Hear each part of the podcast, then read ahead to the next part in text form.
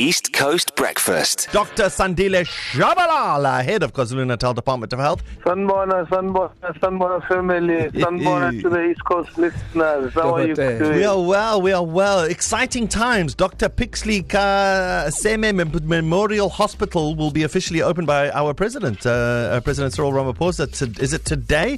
And what does this mean to the Department of Health, as well as, as the, the all the people of KZN? The president is planning to open the the, the um, facility on Friday or Saturday. The date is to be confirmed today, and uh, the meaning is that the government of KwaZulu Natal and the government of the country is going towards what it wants, taking all the services to the people, preparing itself for universal healthcare coverage.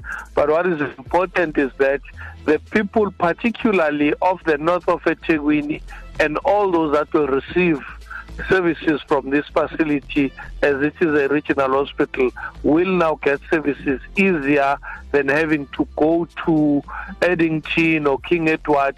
They still will go for some services to those facilities, but at least services will be closer. They won't have to pay. Yeah. That is the advantage to the community. Yes, so Dokotela, that's what I wanted to ask. Is like in terms of what category this hospital is? Is it a walk-in or does it work according to a referral system? Preferably, it, it should be uh, people who are referred to that facility because we've got certain specialties that are there. And when people come from Mahatma Gandhi, come from Polyclinic, uh, some will be coming from uh, Spies or Cindy Sweeney, and they they uh, they then will go there depending on which specialty are, uh, specialties they they are looking for.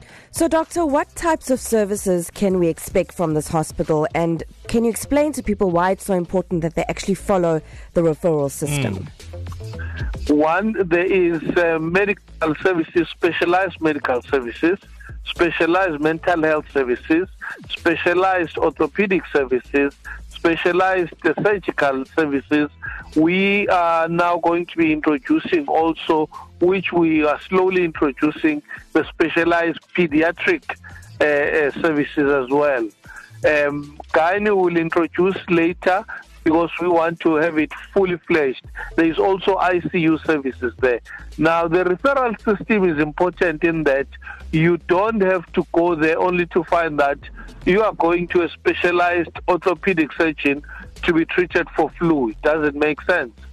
Also, you may find that you are going there just to ask for an antibiotic which you could have uh, been given at your clinic.